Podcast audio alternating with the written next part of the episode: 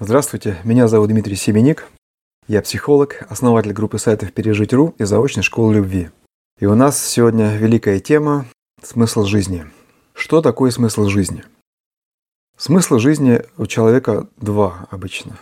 Один смысл жизни – тот, который он держит в своем сознании, то есть тот, о котором он думает, что он по нему живет. И второй смысл жизни – тот, по которому он живет фактически, то есть фактически или неосознаваемый смысл жизни.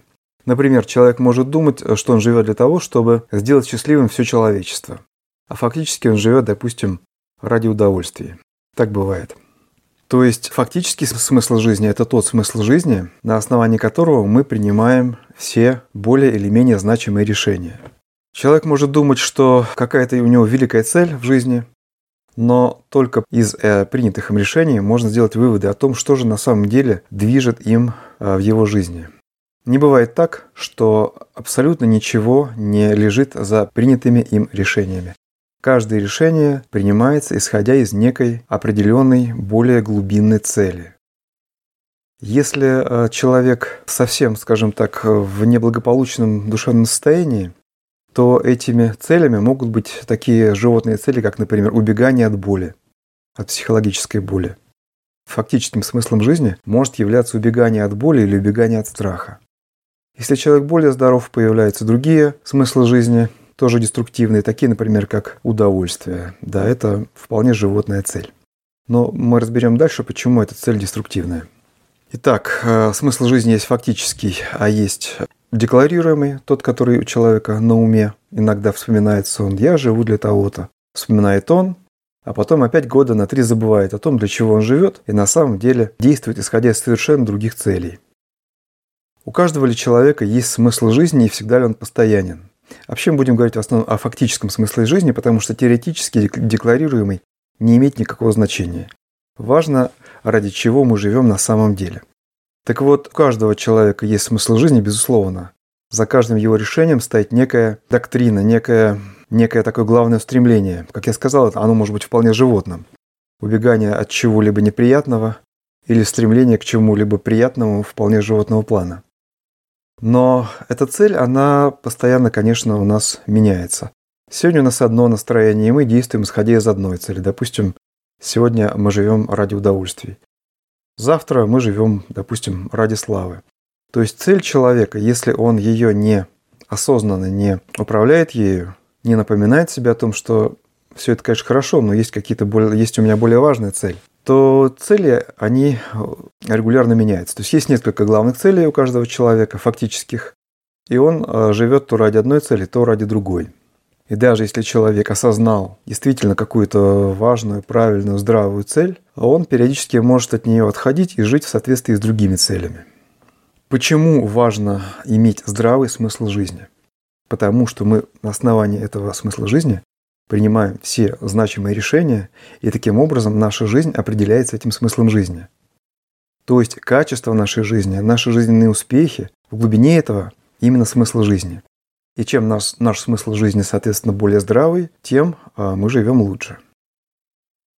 Как же определить смысл жизни? Но поскольку жизнь – это нечто такое, что начинается с рождения, заканчивается смертью, часто говорят о том, что хорошо оценивать смысл жизни, исходя именно из ее конца, из конца жизни.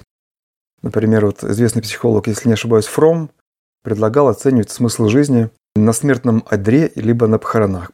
Представьте себе, что вас хоронят, насколько вот ваш, ваш смысл жизни, ради которого вы прожили всю свою жизнь, будет оправдывать то, что вы столько вот сил потратили, столько лет прожили, стоил ли тот смысл жизни, ради которого вы жили, всех ваших усилий, всей вашей жизни, или же не стоил.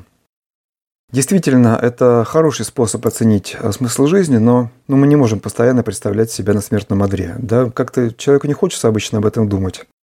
Поэтому я хочу предложить несколько других критериев для понимания и оценки вашего смысла жизни. Первый критерий я предлагаю такой, как значимость вашей цели. Понятно, что ваша жизнь, она дорогого стоит. Мы живем один раз, мы живем, с одной стороны, долго, с другой стороны, недолго. Мы тратим множество сил, претерпеваем множество неприятностей. И если все это ради какого-то пустяка, ну согласитесь, это просто как-то даже нелогично.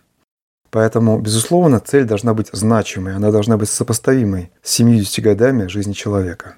Если у вас есть уже какая-то цель, подумайте, достаточно ли она значима, чтобы оправдать ваше 70-летнее пребывание на Земле. Второй критерий оценки смысла жизни легко применить. Он заключается в том, становитесь ли вы счастливее с каждым годом.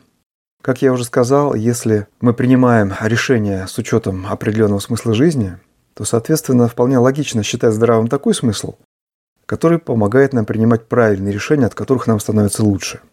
Что это за смысл жизни такой, от которого нам становится хуже?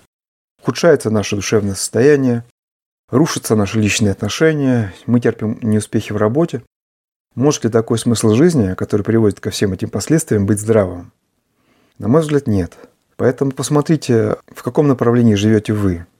Становится ли ваша жизнь ваше душевное состояние с каждым годом лучше? Если да, значит, скорее всего, ваш, ваш смысл жизни верный, здравый, и за него следует держаться, не упускать этот смысл жизни.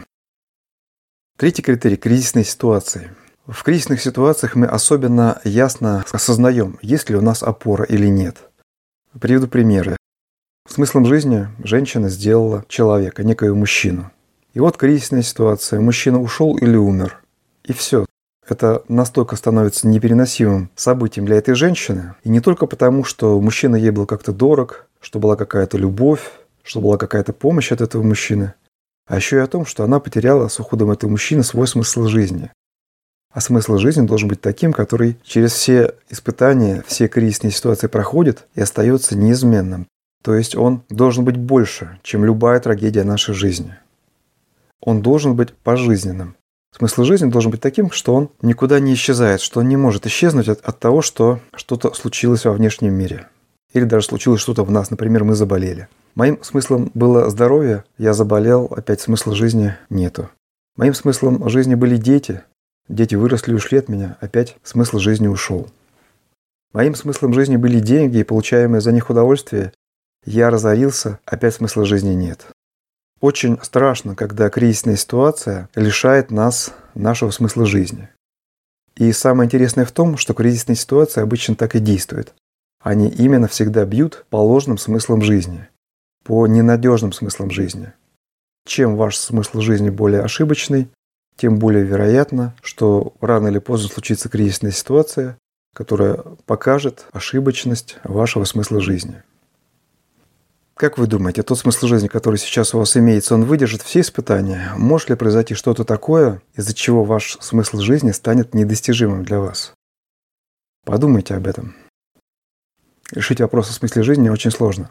Почему? Потому что легко принять некую идею в качестве своей цели.